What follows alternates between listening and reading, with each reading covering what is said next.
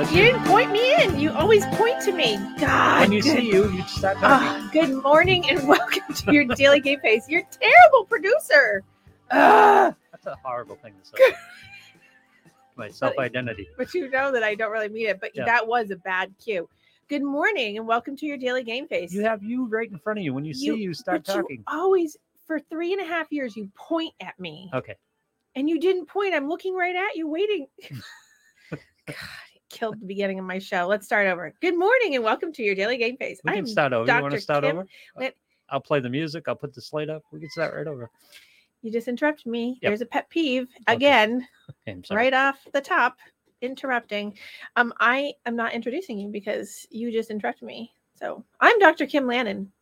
I hope everyone actually heard that. I think people who are listening know that that's actually me. Yep. Hi, John. John's already here. Get her, Lou. Yep, that's what I need. John and I are forming a bond. I I, don't know if you know that. I understand. Well, that's great. I won't let you guys get together. What does he say? now, Lou. Now, Lou, get her. Okay. So anyway, good morning. Good morning. It's freezing in here as usual. It's beautiful outside today after the long No, it's cold out. it is not cold out. Okay. It is 50 and sunny. It's 50. Yes. It's not 50 out, is it? It, it, oh my god. When I left, it was 29. so That's because you live on the ocean it's true. with a whipping wind coming across the beach. Jeez. I mean, not all of us can live on the ocean. Just saying. Oh, did you know that I have someone that listens and tells me they can always hear my ice because they don't actually watch? Yeah. And I just didn't, I heard it now. So I, because I have these stupid headphones on. Yeah, we have mics. They're open mics. It's all right. you. People drink. People Drink. have drinks. People, I don't know. How do I express that? well, I'm drinking coffee. Let's Yeah. get that clear. Yep. Um, so I have lots of kind of, you know, non sequiturs today to talk about, but they're good. And then I have a topic. oh, a topic. Well, yes, Okay. if we get to it, because you know the pet peeve will interfere, which is you interrupting me, me getting distracted, and we'll run amok. Okay. But the first one is that because of last week, um, well, not because of last week, but we talked so much about my foot last week. Yeah. Had great interest in my people had great interest in my life and fixing my foot. Um, nonetheless, I have been through two pairs of shoes, new, since last week, and the first pair came in and it was way too big. Mm-hmm. So I walked around in it and had to send it back because it was way too big. So I got the second pair, same brand, and I think we have a winner. But yeah. I don't want to say that because I don't know if that, you know, I haven't run long on it, but I did run on it for the first time last night. And I didn't have any foot pain. nice. I know, right? How much did you put on it last night? Um, only five miles. It should be enough, shouldn't it? No, No. because usually my sweet spot now is 10. I see. So, but, but the shoe, I'm wearing them now because I'm trying to break them in, but they're a fabulous brand, even if they don't work out, because they're very comfortable and they were recommended um, highly on the internet, but also by people who have the same exact issue that I have. Really? So it's specific to your condition. It's specific to my condition. Hmm. And I called all around last week to different places. So are there Facebook groups for this condition? just hanging out with people? Oh my God. Really? Well, I don't know. It sounded like you were in a group of people. Good morning, Mary. You found some Mary shared gets- experience. Mary gets me. Mary. Mary, Yeah, Mary gets me. She totally understands my plight with you. it's not a plight. I have a plight. think Mary, I have a plight with Lou. I think that's an unfair characterization. Okay. So can I finish my story? yes. Okay. So no, there's no Facebook group that I know of, but maybe I could create one. But there is a significant amount of people that have enough of this issue that this shoe is uh, I, like it's unheard of that this shoe actually they advertise it you do not actually have to break it in like other shoes I see. and you know how like you don't ever just start and pick up another shoe three weeks before a marathon like i'm doing currently um because that would be bad and you just kind of stick with what you got and suffer like i did last year but you know i threw in the towel and said well we'll see and so i went and jumped on into it and um i can't read it And yes, you do. You do have a plight with me, apparently. I love Mary. um, and uh, and uh, the shoe is advertised for specifically like you don't have to break it in. It's going to give you what you need around this navicular bone issue and the flat foot issue and the plantar fascia, it, like all the little things that go with the thing that I have. So I don't want to get too excited about it, but last night was really good because I kept waiting for. He's like, "Is it there?" And then I had that phantom pain, like was it really there? And it wasn't. Yep. You know, and I'm like anticipating that it was there, anticipating my foot rolling in and overpronating. I was, you know, all the things. So what I've decided though, I have renegotiated my plan on my running. So instead of killing myself by running overkill next week or three weeks from now, oh my God, I'm a little ahead of myself. Ooh, I just shortened up my time. Um, but three weeks from now, what I've decided I'm going to do officially is I am going to just run walk. I have I've decided I'm going to pace it out, run walk it so that I'm not overtaxing the foot because I'd really like to just finish and not be dying like I was last year, which Yeah. was so bad. And then it took me four weeks. Well, it took me actually longer than that to recover because it was so painful. But I'm I'm just going to do that. And one of the reasons why I didn't talk about that before is although it, I have a fantastic running community and running community is really good in general, there's a lot of people that frown upon the run walkers. And it's very judgmental on occasion. Wow. Um, and so you kind of keep it to yourself. Um, but I'm not keeping it to myself because I'd rather be able to finish Yep. and not be injured to the point of can't walk. And so I'm just going to do that. So, because people, when you're out on the course, a lot of times people are, they'll come running by you and be like, keep going as if you're not going forward, right? Like as if you've stopped because you're walking. It's like, I'm, I'm doing the plan. Yep. So, so last year when I was walking the last 11 miles, So just I a- random running by, Oh, keep yeah. going.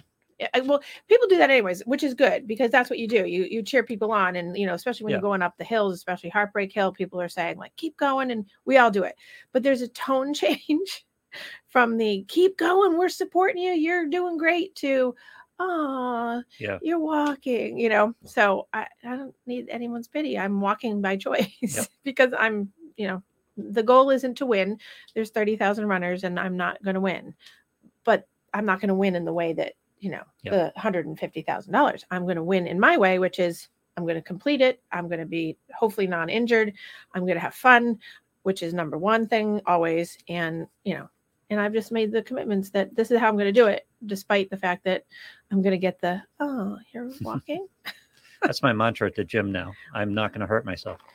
right Yeah. what's what's the point Oh, yeah. if i get a $150,000 paycheck at the end of it i might push a little harder Oh, of course. Yeah. but I'm not. I'd have to shave off four hours of my time to do that, and I just don't have it in me. Nor do I have the wherewithal to train for that at this juncture in my life. So, um, but did you know? And so I was looking this up yesterday because I was doing all my planning. That the a marathon for a person my age, which I won't tell you how old I am, but the marathon 29X. 29, 27, Oh, 27. yes, And 27Z. yeah, oh.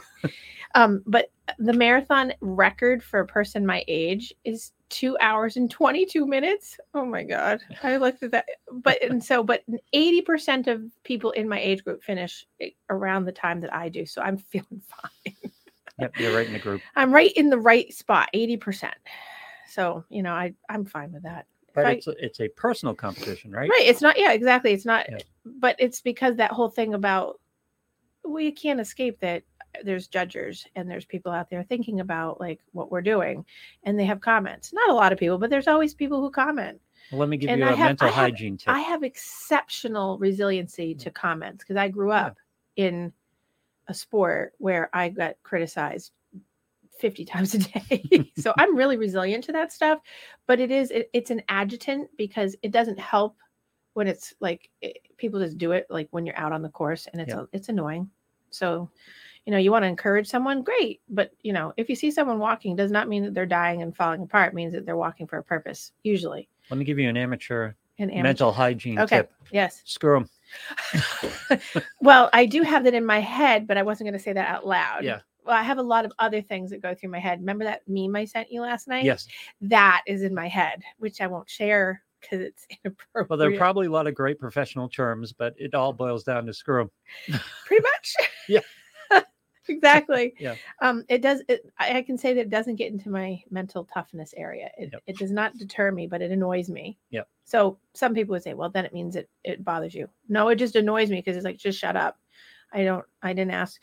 It's like my sign in my kitchen. Your opinion not is not required in this recipe. Maybe we should adjust your T-shirt for the run. Don't speak Something to on your back. Yeah, don't talk to me. don't talk to me. I'm, or I'm walking on purpose. Yeah. Right. It's so funny too that you have to Go ahead, try it. Talk to me. There, I do actually have a shirt somewhere that says, "Oh God, I oh don't underestimate me." that I had that someone gave me for Christmas one year. I did wear it at Christmas. It was like, "Go ahead, don't uh, underestimate me." It's really funny. Um, but hey, that's a good idea. I do have someone that does a lot of embroidering. I can just have it say like, "Do not, do not judge me for walking." Walk runner, exactly. designated walk runner. Rudder. I know. You know, Yeah. what? I am. I'm putting. I'm going to write it down the back of my legs There you go.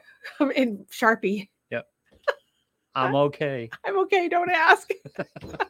I'm not quitting. oh, wow. Oh my God. You just the best segue. You did that on purpose, didn't you? I'm pro. Oh, you are so good. So I take it back. You're not the worst producer in the world.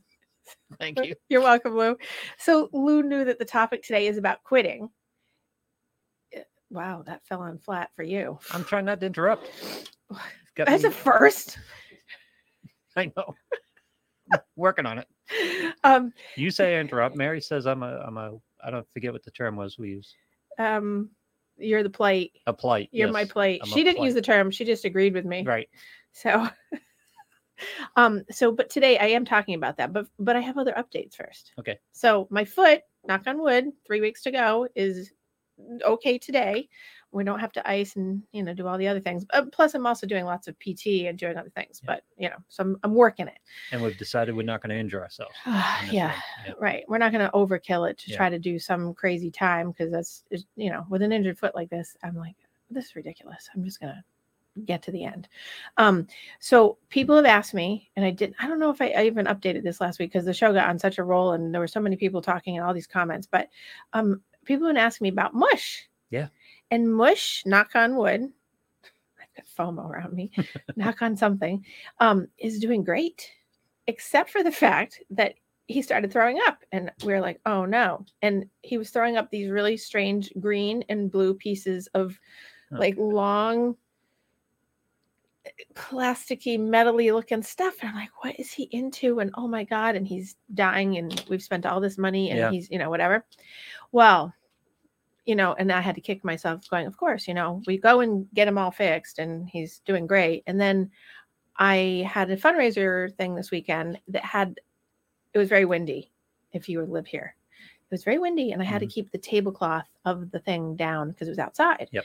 and i used those balloon weights and the balloon weights had these cellophane metal plastic shooting stars coming out of the top of them Oh good. Yeah. and um, I brought them back in the house and I left them in the box in the middle of my office. And he has had a field day chewing on them and eating them and throwing them up all over the house. Why does that look like food to them? I, well, so I can actually answer this. It's Yep. not that it looks like food, it's because there's a chemical in the plastic. It's like cats lick plastic bags. It's a very bizarre concept, but there's an actual chemical in the in the bags that they're attracted to that's probably my guess in that same thing. Mhm. And it's shiny and fun and who knows and it's fluffy like he likes eating, you know, like baby's breath which I have to throw away when I get it because he eats it and throws it up. Yep. But Yep. So here we are. We fixed him, and then I was like, "Oh, I'm going to kill him on Yeah. on the on the Right. stupid balloon thing."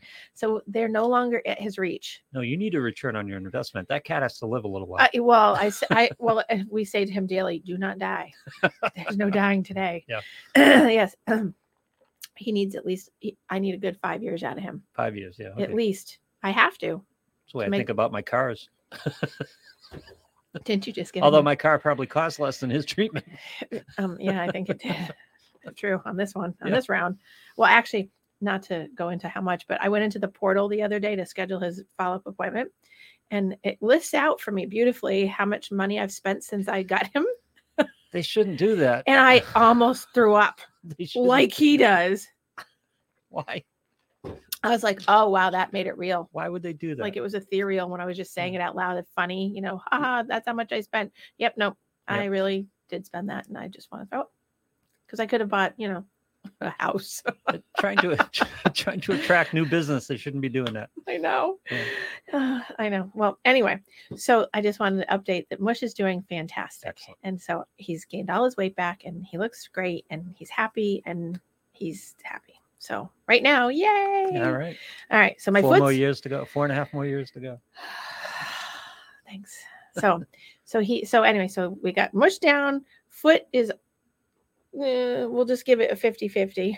Mhm. That's better than last week, which was zero. Yeah. and it wasn't going anywhere. Um, and so now, now we're going to talk about quitting.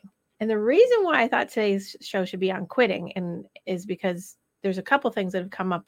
One, out of my show last week, people were talking to me afterwards about why don't you just quit?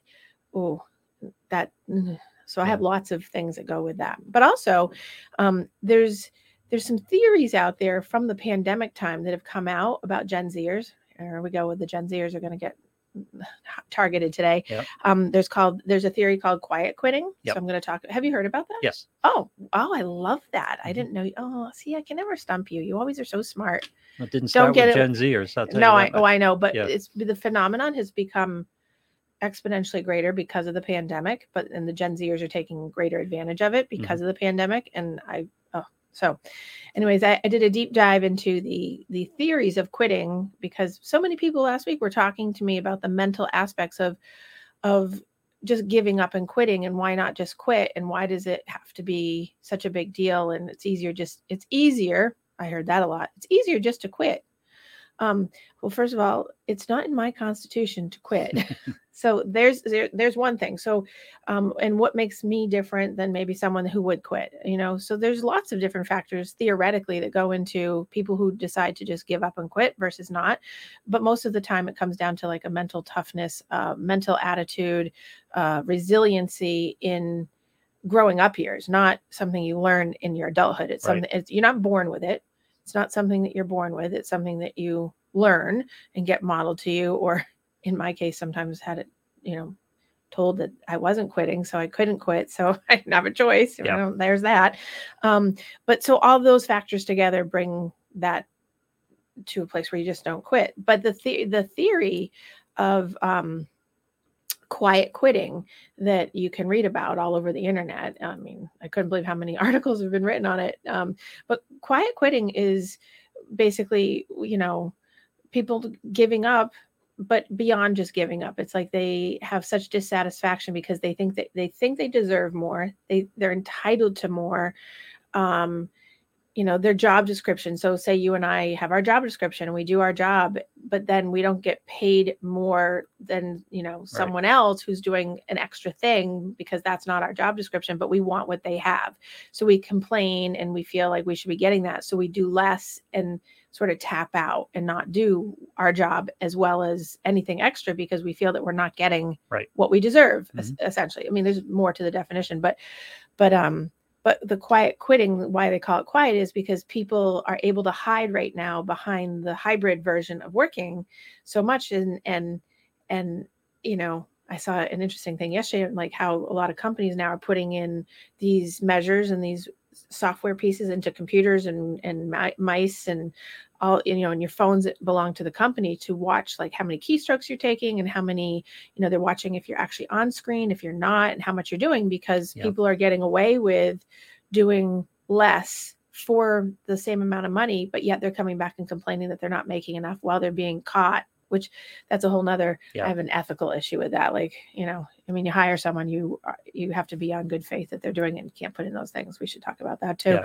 but um you know it's a social social psych experiment on like you know that's a sort of breach of privacy but I mean they do Yeah. it in companies anyway they've done it for years i used to work in a company that they watched and monitored all the time what we were doing and that was 20 years ago you know 25 years ago Uh, Those are companies. Oftentimes, they want the work as opposed to they want the time more than the work. In Right. other words, you've got an employee that can get a job done in five hours in Right. a day, and they say, "Why aren't you working for your eight? right Well, I got it. I got I got it all done. done. Yeah. Right. And and I think that happens I think that happens a lot, but I don't see that as much because I have a lot of Gen Z clients, right? Right now who do this other thing who feel that they are underpaid for what they do. and they're not appreciated and accoladed enough and merited enough for the things that they've done. And we're talking people who have only been working for three, six, eight, ten months a year know, yeah. you know and and that the um you know that you know you're even in like your basic service industry jobs i hear you know like i go out to dinner and i hear you know people you know unfortunately they talk so and they're talking about it and you can hear them in earshot like you know i'm not paid to run that table or i'm not paid to you know have to do clean that table off or you know all those kinds of things you're like it, you work in a service industry and it's a restaurant you're you're here you know I mean, you may not be able to be the bartender, but you certainly are doing this job. So, it, you know, it's that it's that attitude of I if I'm not paid for it, I'm not doing it. Um, and it's part of the quiet quitting piece is just the person just kind of folds in and it's kind of a passive aggressive um, tactic that you know i'm going to just do the bare minimum if anything and still get paid for it until i find something that i'm i'm rewarded for for my worth and Did it's you- a it's a very distorted thought process Did you run into malicious compliance in any of those articles? um That's a new thing now too. I I think I I'm I I mean I know the concept, but I'm trying to remember if I did in the last read Yeah. of this week. Um Well, I think one of the yeah, I think I am just thinking about like well, yes. I mean, I don't think it was called that in but I'm going through some of the articles I've Yeah. read and certainly malicious compliance is, is sprinkled throughout everything, Yeah. you know. one of the things about this generation is a little different, I think, or if we're going to talk about Gen Z or, or whatever, I think it's getting harder and harder for people to identify with their work.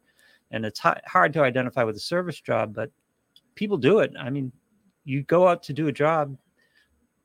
In our generation, it's like you go out to a, do a job, that's your responsibility, do Right. the job. Right. Right. Well, yeah, and so I think But I don't think people buy into that as much anymore. Well, I and I you're right, and that's why I agree with you when you said it's not just a Gen Z. It's we have a couple we have a couple of generations that have sort of trickled off on that because it's there's that. I I go back to just the the psychology of of you know development and developmental raising of what is the expectation? And are you required to do certain things? And are you given appropriate uh, um, consequences for doing or not doing and appropriate praise for doing and not doing so that you're you've got a nice balance so that you have incentive to work um, or do the thing you know whether it's schoolwork a job uh, chores in the house? It starts back in the in the Yeah. childhood stages where that is. And when you know children don't have the high task requirement and also high praise in terms of when they do it. And it's always oh well they didn't do it and i don't want to deal with the fight so i'm just going to let it go. That pattern raises the um, child to become you know defiant maliciously compliant passive aggressive in their Yep. teenage years and so on and so forth. So you have that going into adulthood and it's very hard to um, have people who can keep their job and not do job jumping. So I have a whole bunch of clients right now that are in, and you know, I have a ton of clients, and I have a whole bunch of Gen Zers that have jumped jobs in the past two years a lot Yeah. because of this reason. They're just like, I'm not, I'm not valued. And we have the constant conversation of, well, what does valued mean, and how do you feel valued, and uh, can you do an internal val of yourself instead of it being like you always need the external same topic we always talk about external validation constantly reinforcing you to have to feel good enough about yourself and that these days and, and the people i'm talking about comes in the form of money Yeah. like if i'm not compensated for blah blah blah right and so you know now you've got jobs that used to be $10 an hour getting $22 an hour and people complaining that it's not enough money Yeah. but you're like wait what Yeah. i mean that's a job that's worth 10 bucks an hour It's essentially tough for us. you Yeah. know i'm like what are you talking about? You're about making 18 an hour doing what? exactly and and then complaining about that it's not enough or complaining about all the taxes that get taken out Yeah. Oh, yeah. That's, yeah. i'm like yeah that's true so um but so i think that uh But Gen Z, I mean, baby boomers quiet quit for decades. yes yes I mean, it's again, it didn't but originate nobody with but these nobody generations. right nobody Yeah. talked about it it's just so flagrant right now Yeah. and i think the pandemic accentuated it but go go back to what you're saying about the baby boomers What you just touched upon, baby boomers quiet quit, and some of them did it for 20, 30 years. right Basically, quiet quit. right But it's what you just talked about the job jumping. baby boomers didn't job jump. right They kept the jobs and went because, you know, at a certain point you have bills, you get get paid bills, and you know, most corporations and those types of jobs, you just work your way up the ladder just by being there. Well, and enough. I think too, uh, and and I don't know if it's as much in your business, but in terms of like the group of people I see, the baby boom generation that I still have, they didn't leave their jobs because the fear of their aging out was there. Where I think that's changed a lot because of the you know laws around you know people having to guess. I mean, if you look older, you're certainly going to be targeted more, I think, because of just the the bias and Yep. the and the confirmation bias of well, you know, you might be 40, but you look like you're 75, so we're going to age you out, which is obviously illegal, but you know, but they don't do that quite in the same way. So people are job jumping. I have more people job jumping right now in their 50s Yep. than ever before. Well, Like- the pandemic contributed to that, Right. But, but yeah, Well, yes, but even before the pandemic, I had people jumping and and changing careers because I so I teach uh, in a you know graduate level program for college, right? And I have the average so the the age range of my students are 19, 20, all the way up to 70-ish, depending on the year in the class. Yep. And most of the time it's the average age is 40 and they're all changing jobs and careers. They're coming out of high tech or they're coming out of something else medical or they're coming out of uh, and they're going into this other field. That's a huge pay cut, by the way, because that they're going into something that's unless they regrow their career and have time and go up the ladder in terms of degrees and Yep. and ability. They're getting, you know, I have I have people that were making three, four hundred thousand dollars a year that are going down to sixty thousand dollars a year, knowing that they're but they would rather have this job because it's a service job and helping people rather than making the money. So that's a whole nother thing, right? But they're not quitting and leaving because they're dissatisfied per se and like quiet quitting. They're just leaving because they are dissatisfied with where they've gotten and they're ready to change for whatever reason. They feel like they can give back in a different way. I'm sure there's some other spatterings in there as well, but it's just amazing to me how well, they've accomplished. it's changed. A lot of people have accomplished Yeah. what they set out to accomplish. Yes. What they paid the sacrifice for. Right. The sacrifice for was to keep a roof over the head.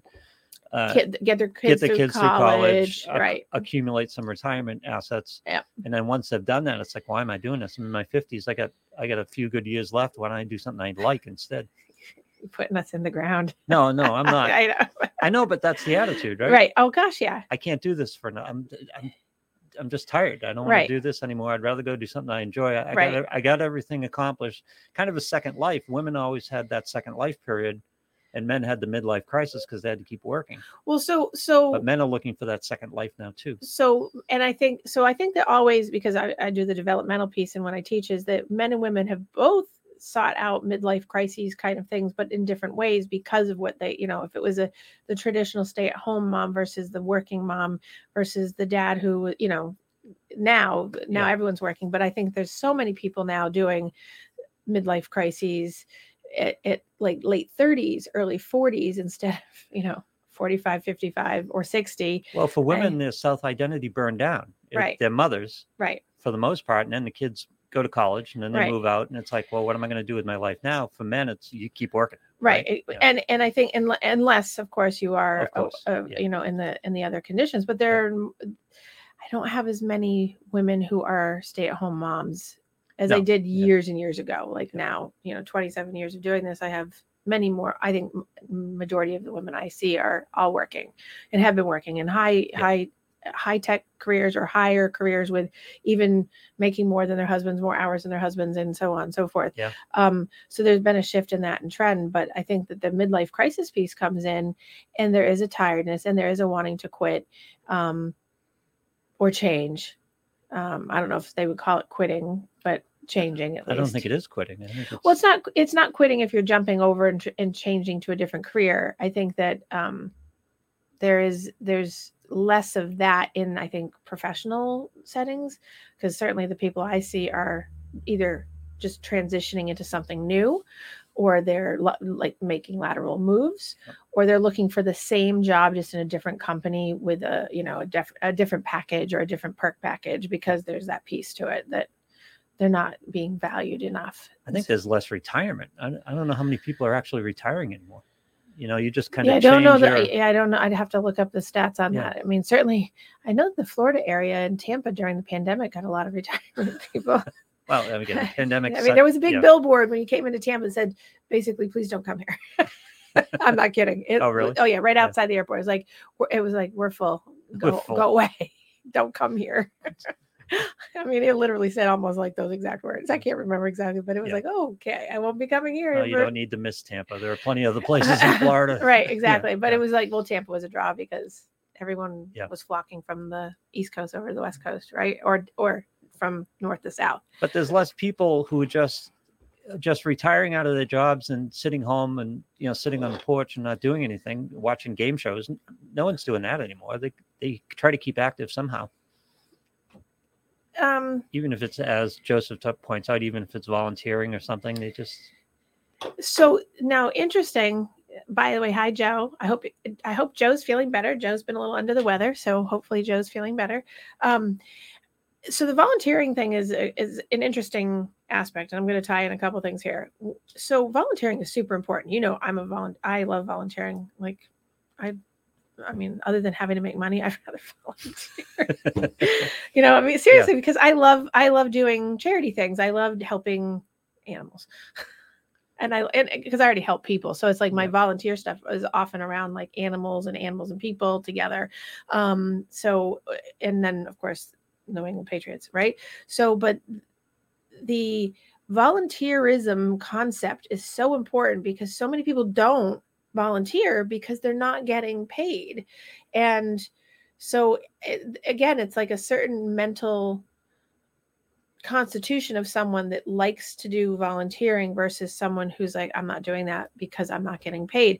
So, one of the biggest criticisms that came out I'm going to throw back a couple years now to when Tiger King came out with with um, Big Cat Rescue and Crazy Lunatic Joe Maldonado. He's running for president by the way did you see that What? Oh my God! Stop! I did not see. When did? Oh, forget it. I, think just I can't. saw a headline a few days ago Ah, okay, well, Yeah. good for him. He's batshit crazy, but that's not a clinical term. But you know, on, on this show today, it is. He's just so also not a disqualifier for the position there's another good point. hey, two really good points. All right, so that was good, Lou. Yeah. Um, you redeemed yourself as a great producer today. No longer a plight well, I didn't say that. Yeah. You're still my plate. Um, but when we throw back to that time and that whole the Tiger King, one of the biggest criticisms was because they highlighted so much on you know volunteers at Big Cat Rescue getting, you know, they they paint it in a light that you know they were worked to the bone and and I can say we we we are worked to the bone and we don't get compensated and we don't do this Yeah. and and it's just you know and the animals are kept in a two by two like all bullshit Yeah. right um but one of the things that was so important and i talked about it way back in the beginning of my shows was that volunteerism you you're volunteering that the whole thing is you you have the right to say no i don't want to do that thing. Um, you're not you're not getting paid so you can say i can't come in that day.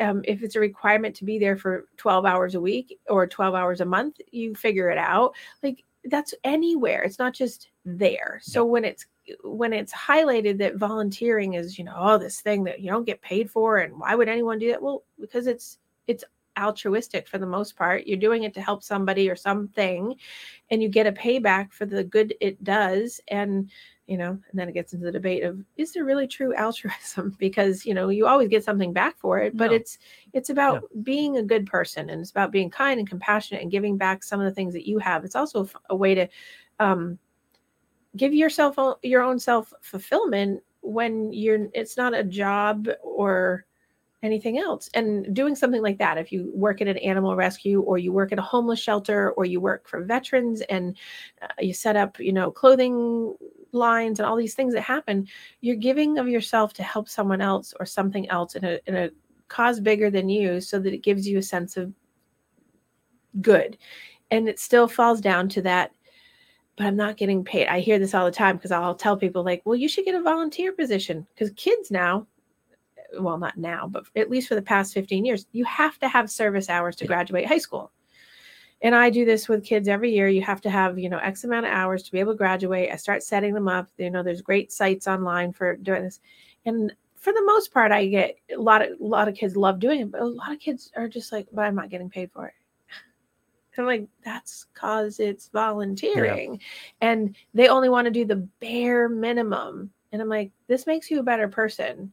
And it takes a lot of convincing Yeah. to some to say, like, you don't, payment doesn't have to be in the form of money. It has to do with your value of yourself, feeling good about yourself because you helped something out. That's it. That's about finding value other than monetary. Right. Yeah. And I think so there's it comes back around to whichever generation we want to talk about. It just happens to be that I start out with Gen Zers is that it, money is such a big thing. I'm not doing it if you don't pay me, which is, you know, that incentivizing of going back to I'll pay you to clean your room. I always tell parents stop paying your kids to clean their room. Yeah. That should be a basic skill. You know, garbage being taken out, basic skill. You know, A's getting ten dollars an A. No, we're not rewarding it like that because what is it doing? It's setting up this expectation that for everything good we do, we should be paid for it instead of it coming from. I'm doing it because I'm kind, compassionate, loving, motivated, um, and if something good comes back to me, great. If something doesn't, I did it for a greater reason anyway, so it Right. doesn't matter. Um, and I get this question all the time, like, why do you why do you always run for charity? um, and now I get people like, well, because she can't qualify. Well, there's the naysayers, right? Yeah. No, I well, if I train, if I trained and could take my job off, right, and completely just train like an elite athlete all the time, I'd qualify. Yeah. And I know that because I have my gymnastics background and how I train and who I am. But I can't do that. So I run for charity because one, I love the running for charity, but also because I get my bib i get the experience of my community my tribe essentially like all these good people and all these good things that give back to and that's so much better like when i'm out there running i'm not just running to get the medal i'm running because i'm excited about the fact that i know that like all the money that i've raised personally i see every may go to some specific charity right in front of me awarded in front of me and i see that what it does for them Yep. and that's amazing. So what you but people don't have all that experience, especially young people because if they haven't been exposed to it, they don't have a clue that that's there. It's it's that's why I think all people should take their kids to homeless shelters or soup kitchens and have them hand out clothes and hand out, you know, um, food and and you know do a Christmas Eve like Yep. church it, churches do it all the time wherever you belong. Get your kids involved in that because it gives them a great setup for life and community and moving forward. So there isn't as much of a quit attitude because I'm not getting the value, the best bang for my buck, so I'm not going to do it. And it's such a poor neur- neuroplasticity wise, right? Our neuro, neurological pathways. When you volunteer, when you do something that makes others feel good, when you have kindness and all those things that make it your dopamine, your neurotransmitter, your dopamine, your serotonin, your anxiety one, your GABA, your nortriptyline, your acetylcholine, all the things that make you move and motivate and all, they all get charged up. And it's like exercise, but it's like exercise for your brain because you're getting that feel good and oxytocin, you know, like the chemical that women produce when right it gives you this high of Yep. this feels amazing right so it's like but you have to be able to provide that and a lot of people unfortunately in in my field and it's maybe because i'm self-selected into people that have some of that stuff that already is not there i feel and it's i see it in other people too that are in like my personal life that they just don't have that motivation to do that because there's something that is it's like the puzzle piece is missing i don't know if you find that but it's Yeah. just it's like ah i quit i i'm not going to do it Well, yeah, because they're not getting that that kind of reply. And you just identified what is the second biggest motivator behind money for a lot of people is ego. right Because the people who are the naysayers about you qualifying and not qualifying are like they get an ego boost from qualifying.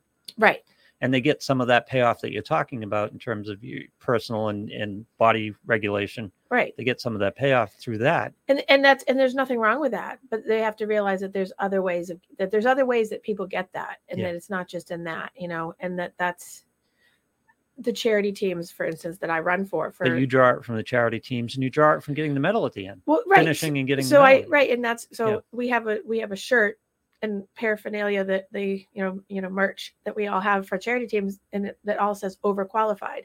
And and susan hurley who's the the president of charity teams and runs charity teams her that's her term because we all have full-time jobs. We all do full-time fundraising and none of us do less than $10,000 per charity. Some of us do 15 20 which uh, you know. And then we also train for the marathon which is a 20 week commitment essentially if you're really training you're doing 20 weeks of everyday training running staying on course doing all these things. So and when you're just running the marathon not just running the marathon but when you're running for yourself great. But you don't you don't have the full-time job of raising money. Yep. you don't have the full-time job on top of the full-time job and also training. And also you know so it's a Yeah. it, it, doesn't they're both equally great one just does it for one thing and one does it for another thing Did we just identify the decline in quality of parenting over generation in that parenting is largely a volunteer effort? It, there is no monetary payback. There's very little ego payback. It's just a matter of I'm helping this. I'm helping my kid as much as I can. well if you have healthy parents Yeah, no, that's what I mean. if you have a healthy parent yes So, and eh, am I being unfair to saying the quality of parenting has declined over no i think I think, decades? Is that fair to say? I, I think um Because it becomes generational. One generation doesn't get raised well, and they don't have the skill set to, to well, I- raise the next yes. generation. I mean, I'm I'm trying to think of those are the words that I would use. Yeah, I'm- right. I'm- because I'm just because I'm flinching at the words. Too, I know. yeah. So I'm not sure if I would quite use those words because you know parents do the best they can do. They go with what they know, Yep. you know. And I and I often will tell clients that are struggling with their parents, right? That you know your parents, you know, often will lack the capacity that you need from them. You know, we don't always have the parents that we need right. we have parents, but they don't necessarily meet our needs. And so, therefore, is that because they have declined over an intergenerational familial past, or is that because they just lack capacity because of just you know what they know how they were raised yes but Yeah. it's just who they are and what we need as people as a kid as whatever we don't get because we're getting what they got and in that way yes. So there could be a deterioration in the passing along which you you know i was when i was growing up it was always like i'm going to do i always heard i'm going to do better for you than my parents did for me. And you still hear that but i don't see that i don't see the tran i don't see that translate over Because all that payback you just talked about in terms of I I had that with my kids. That was they were everything to me, and it's like I just wanted to do well for them, and I just enjoyed them succeeding. You know, and it was just it. And, and it's no great quality of mine. It's just the way I was, just the way it happened for and me. i think that that's so that's you know that that would be considered part of the authoritative healthy secure parenting the good style of parenting um a lot of people miss that. A lot of people don't get that. A vast majority of people do not fall under that rubric of parenting style and acceptance and love and genuine um authentic unconditional space. It just isn't there. If it Yeah. was i wouldn't have a job actually. Yeah. so i mean seriously because it's just i mean there's three other styles of parenting. It's authoritarian permissive indulgent and and then there's disorganized that they've added in recently but that's just Parents are more stressed now. There isn't the stay-at-home mom, so it, it, things become difficult sometimes, and that kind Right. of um, that kind of effort gets diffused a little bit more. I mean, again, p- households and parents are under more stress than they've ever been. yeah and uh, well, Well, I, I wouldn't say that either, but well i wouldn't say that net, i wouldn't say that it's more than they've ever been i just think it's changed based Yeah. on you know trends change and things change but i think that there's been stressed generations i think my generation of parents my parents i think there was stress there go you know 70s and 80s for sure Yeah. um you know in the 70s and 80s growing up for- depression certainly. uh, uh, yeah Yeah. i mean so i think it's really not worse i just think it's just it transitions and trends towards those things i think it's always going to be there because you have these patterns but i think oh you throw in a pandemic and i think uh, you know we can put a lot on the pandemic and not use it as an excuse but use it as a way to say hey these things have changed a lot of you know it changed people's way of interacting with each other. It changed people's way of eating. It changed people's way of exercising. It changed people's spirituality.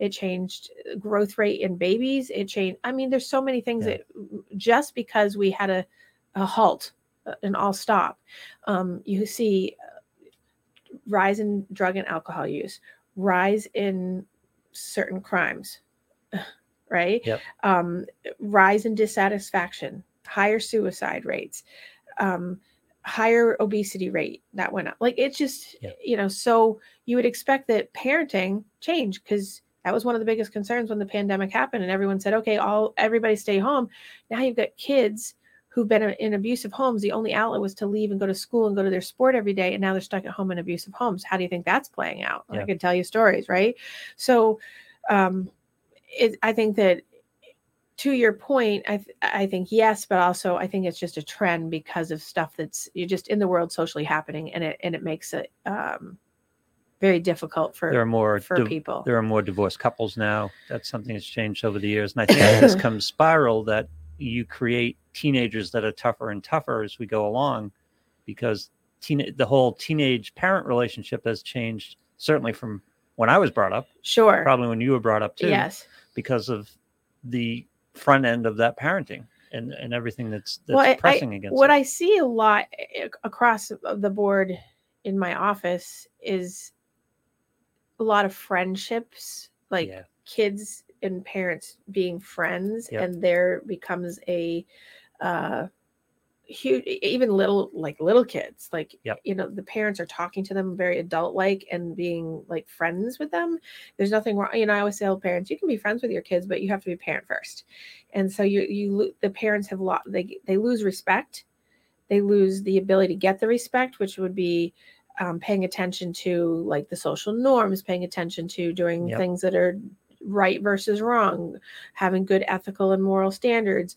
Um, a whole bunch of different pieces that go into that. And I think that it's because of the friendship attitude. I'd rather be your friend and be like than have you be mad at me. Yeah. Um, there's less so- tolerance for that. and so the in parenting, yeah. discipline so the discipline in the parenting which doesn't mean punishing and being punitive it means just being authoritative which is rewarding when it's there there appropriately and giving a consequence not punishing to to like death it's just like you you you didn't put your be- best foot forward at school and you spent tons of time playing xbox so you lost the xbox for the next three weeks and you're not going out for the next week because you need to do the homework.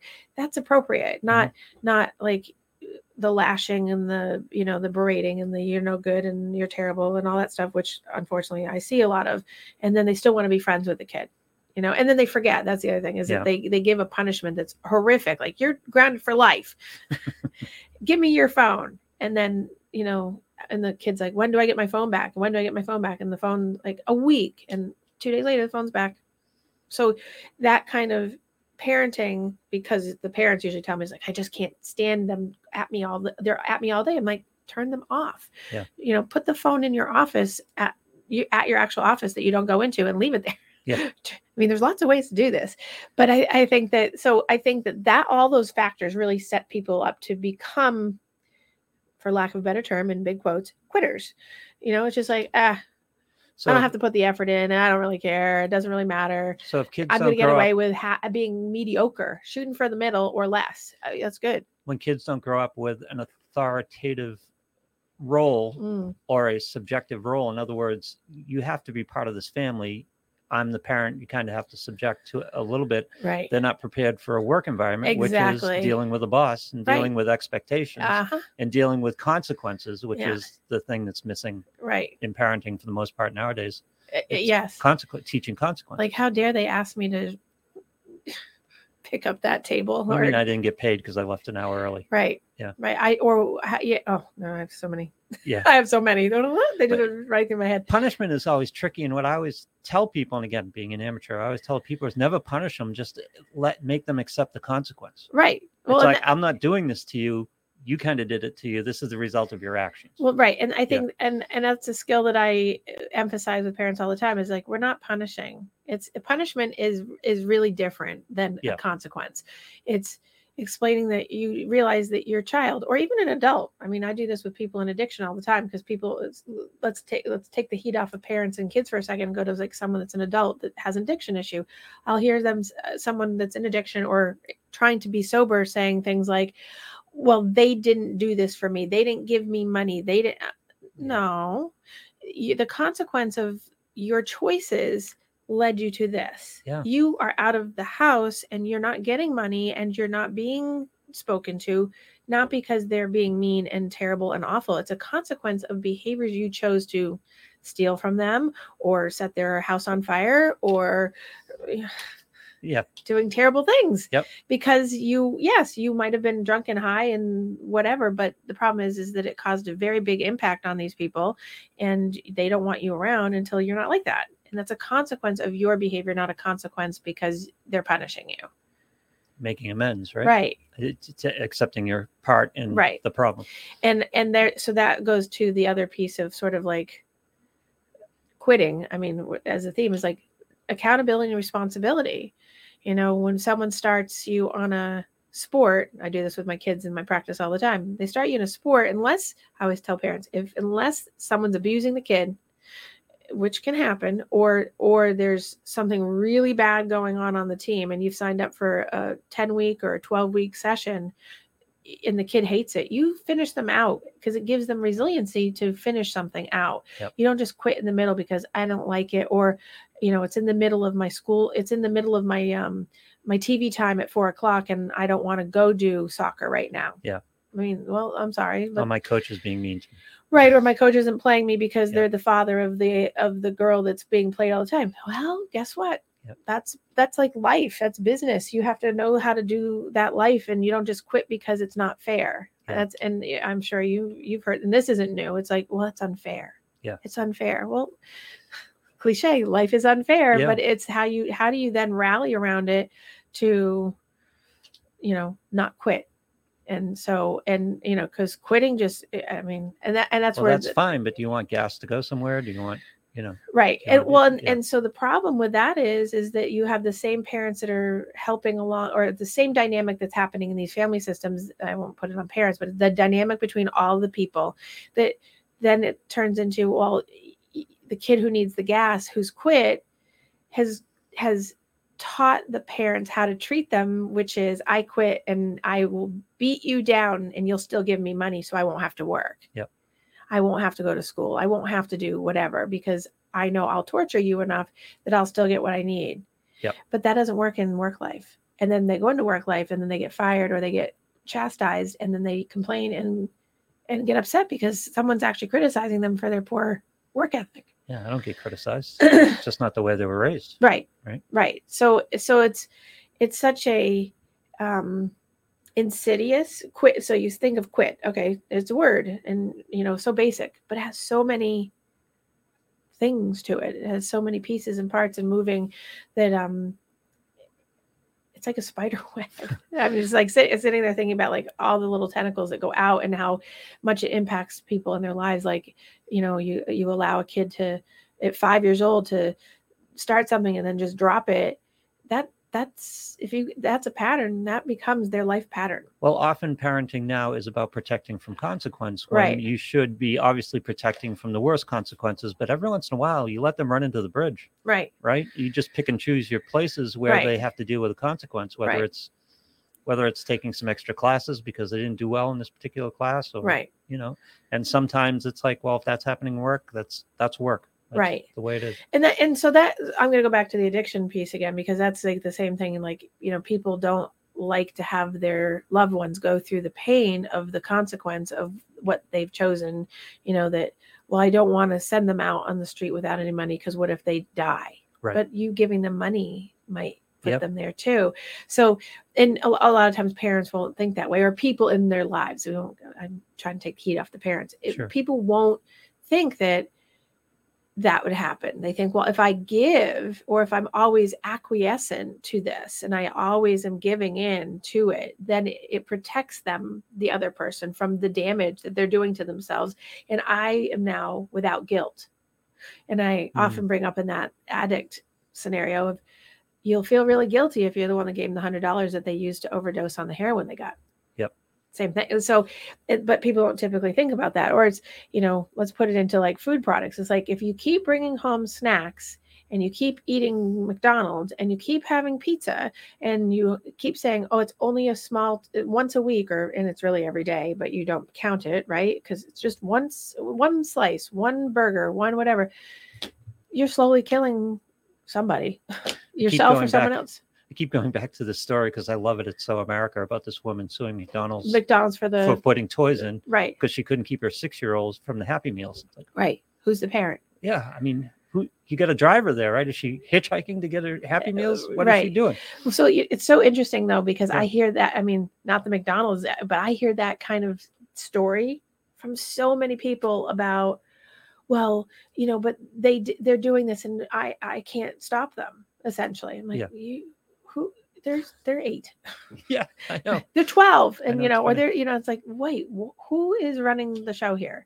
You know, and and you know, you get, or I I had That's a good basic question to ask in parenting situations. Who's, Who's- running the show? right. Who's, well, you know, it's who's like calling the shots? here? right and and and people and this goes back to that whole egalitarian like let's all be on the same level which is there's something to be said for having collaboration because authoritative parenting is collaboration with your kid at the age appropriate level that they're at.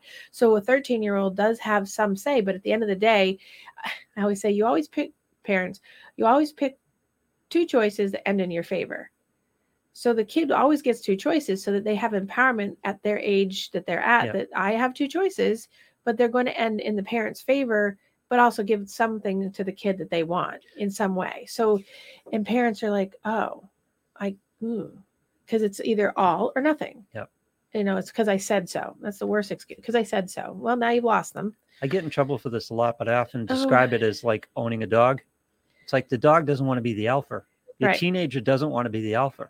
They want to, they want some leadership. They want some they want to be contained a little bit. I mean, you do it in a way that allows them to grow their empowerment and, and increasingly stand on their own, but they don't want to be they don't want to run the show. but they can't so you can't have a teenager actually in that position if you haven't set them up early enough in life Yeah. because you can by the time you get to a teenager that's that's defiant and and yeah defiant we'll just Yeah. use the word defiant if that's because y it's what you always say it's like you can't fix Can't fix 16 year old problems at 16-year-old 16. right You, you, can do it at eight. it- yeah Yeah, six. s- and so it started Yeah. way back Yeah. and and that could be a teacher problem it could be a combo pack of parenting teacher coach it could be all kinds of things that environmentally made this happen and by the time someone's 16 Yep. you know like too late you know or 18 forget it people are like well can they change i'm like i look at people i'm like good luck Yeah. 18 is not the time to you know unless a person wants to change now developmentally they're ready for whatever they want to do. Right. not the suggestions of there's other five possibilities to do something else. It's easier to just be like ah quit or there's something better coming along or whatever it is. So you know it comes back to the quitting concept of you know that you know does a person have resiliency to stick something out because they find the value and benefit that they're getting from the experience? You know um, volunteering the job the first job the first or second job it's it's menial labor it's beneath i hear that a lot it's beneath me 16 years old Yeah, it's beneath me It's i'm like beneath me. I have so many things in my head, you know. It's like it's beneath you, huh? Yeah. Wow. You could be shoveling. That's beneath you. You could, you know, like you want to go do construction. That's not beneath you. It's just beneath you by shoveling. Yeah. You know, but it's just because the attitude is such that psychologically it's I I deserve more. And it's because the entitlement's there. Yep. I deserve more. I shouldn't have to do. I shouldn't have to I shouldn't have to do anything. Unless you pay me. I'll get my gas money and my Mhm. my money each week. I don't need to do this. Why am I doing this? Right, exactly. So, well, to bring it back to the fact of like quitting for me, so that I bring it full circle, is that there is no quit. So, so I do have the concern of my foot, for instance. Like it wouldn't be a quit if I stop. You know, my I told you, my nephew said, you can't stop and quit in the middle of the Boston Marathon. Yeah. No pressure. you know so i'm like um you know if my foot's blown up and i can't walk on it uh, i might have to but you know but that's the one place where i've said I, you know any other marathon and there's a problem i would stop but Well, there's a difference. there's more between- likely that the boston marathon i will drag myself to the floor across the floor to the finish line even if my foot's falling off but you won't quit. It'll No. be you're stopped. well that's You suffer an injury that you can't continue, Right. or it's not going Right. to be a just oh, I give up. I can't. I Right. don't want to do this anymore. exactly So I can't. It- right Yeah. right Joe Theismann didn't quit playing football. His leg snapped. right exactly Yeah. exactly and and i think that that's a big psychological piece that people when they're not in the position and they're the monday morning quarterbackers and the, the sideliners that are you know maybe doing the sport or they're doing the job or whatever but they just don't know what it is to walk in your shoes literally Yep. they don't know so but i'm not saying that i'm not saying that i'm quitting i'm just saying that i'm doing everything so that i don't have to stop Yeah. um and and not finish but you know because there is that three two weeks ago as you know i was like oh i may not be running at all Yeah. because why start it if i'm gonna stop it Well, see, that goes back to the problem with quitting for those of us who don't like to quit is that the the problem with quitting is forever. right The injury you suffer, you've you've run, Yep. right? You get injured and you've hurt for a while, but that goes away. Yes But the quitting never goes away. right well that's so there's there's a big thing about like the boston marathon which is like a huge part of my mental motto anyway is that the pain now is totally okay because the pain of quitting never goes away Never goes away. that will uh, the heart pain of not finishing would be greater than my getting a fracture in my foot because you know I've run on the Yeah. uh, you know I've run the Boston Marathon twice in a broken shin. yeah. Plus, and you will focus on that as opposed to the eight you completed. yeah, You'll focus on the one you quit. but I didn't focus. I didn't quit. No, I know, but I mean that this is part of the thing that drives you to not Right. quit. Yeah. Well, so exactly, and well, and the thing is, is that because we were talking about recognizing the value in certain Mm, accomplishments, but there's also detriment right, to quitting. right. Well, it would break my streak because it would make me not be have nine, and I'm trying to get ten in a row at least. That doesn't mean I'm stopping at ten, but I have to get ten. So this Yeah. is nine, right? So there's the motivation. It's like I have to get nine, and I don't care like if I have to crawl, right? No, stopped is okay. Quitting isn't. I know. So, you know, three weeks from now, everybody pray. um, but so so anyway, so we focus a lot on like all the different aspects and so the negatives and all that stuff about quitting, but what can people do about it? You know, well, as an individual person, you know, you have to take uh, personal awareness and stock of like how you act in the world. What is your style? Are you more of a person who's a go-getter, motivated, no give up, mental, you know, do you have mental acuity, mental resiliency? Are you mentally tough? I mean, you know, you are, I am. We know many people that are, but we also know many people that aren't. And if you're one of those per- people that aren't, you know, you have to find do you want to do you want something better for yourself? Do you believe that there can be something better? so you have to do a self-awareness kind of overhaul check on yourself. And and people do that all the time in my office and still come up with it's not worth their effort if they're not getting a bigger payout. So, you know, you have to start with awareness first of like where are you in the temperament of this? Is, you know, where's your mental toughness? And, you know, Mhm. I think that's a it's a big piece. You know, it's always um I guess I'll get closer to ending on the fact that people say, I could never run a marathon. I say, Yes, you can. People are like, oh, I can't even run, I can't even drive. I've heard this a lot. Can't even drive 26 miles. I'm like, well, yes, you can, you know, but it goes back to the fact that so 10 years ago, the Boston Marathon, I was at it, the bombing, and I was 85 feet off the first bomb. And I had never run a marathon. Right. So part of my story at that point, I had, I had run halves. I'd run, and I always start out with 5Ks and said I'd never run a 10K. Yeah. And then I went to a 10K and said I'd never run a half. and then I went to a half and I said, I'm never running a full. And then my loving, wonderful friend, Heather Olivieri, uh, God rest her soul, she passed away from cancer a couple years ago. Um, she, I say, she forced me to go and do the Disney Marathon. And, and, it Oh, with the balloon women. it- it- with the balloon ladies. I didn't balloon get ladies. pulled. I Yeah. finished, but that's how it started. But the year of the Boston Marathon bombing, I was like, I'm going to do, I'm going to do a marathon. And then in between is when that started. And then, it, so although this will be my ninth and it's the 10th year, I short the year of this, but this is the 10th anniversary of the marathon bombing. So um, it's a big year for that. And it's also um, another reason why, in the back of my mind, it's like I have a purpose because I was there. And so I have a reason to finish. So it's all these things Yep. that you find internally of like why it's important, why it has value. It has nothing to do with money, it has nothing to do with other people, it has everything to do with there's nothing better than coming down that finish line. And I always pay respects to the spot where I was standing and where um, Martin Yeah. Richard lost his life and um, the other lovely people that were there got injured and just that whole solemn experience and people that you know don't have that experience may not understand that that's a reason not to quit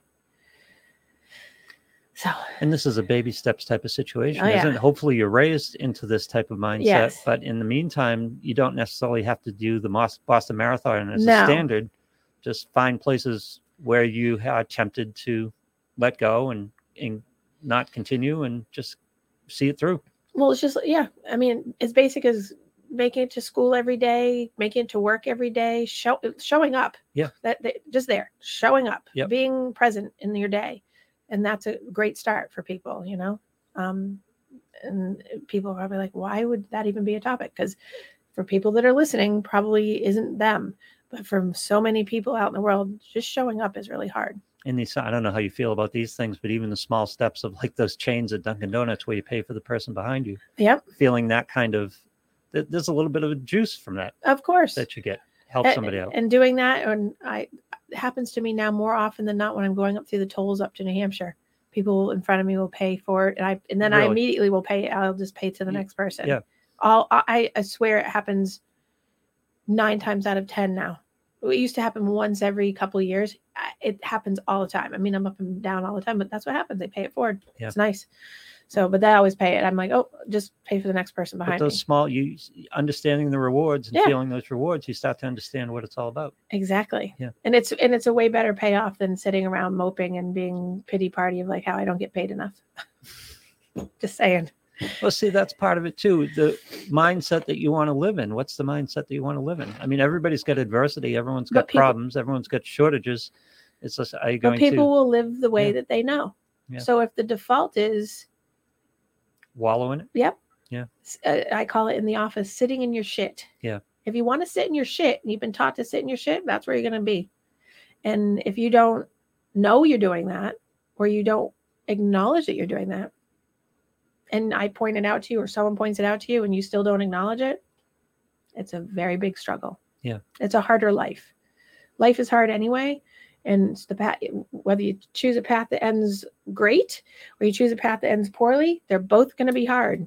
But a lot of people like to work the one that's really, really hard that, that ends that ends poorly in some way, right? Or not in their favor, but in the best way. So, Uh, absolving, taking your hands off the wheel. right, Not my responsibility. Right. Just Crash- happening to me. Yeah, exactly. And Yeah. there's, and I think that's a large portion of what we talk about today is that people get into the life happens to me. I have no control over anything. Mm, not true. So, Well, I'm here to tell you once you figure out you have more control, everything's better. Once you understand you have more control over your outcomes than you think you do. I'm going to remind you of that off air. Yeah, I know. Just saying. Well, there's give the- mindset and there's the talking. The gi- okay. Well, there we go. So you're good at giving the advice, but have Oh, obviously. I'm going to give you the big, you know, Isn't everybody um, much better giving advice than following their own advice? Yep. Well, it Yeah. depends. Yeah. Yes, depends. so, um, anyway, so next week we will be discussing. I'm not sure yet what, but we will be discussing. I am actually getting ready to have a really great person come on soon, so I Ooh. won't disclose who it is yet. But Excellent. um, you guys have a fantastic week, and I will see you next week. And go out there and do something awesome and fun, and don't quit.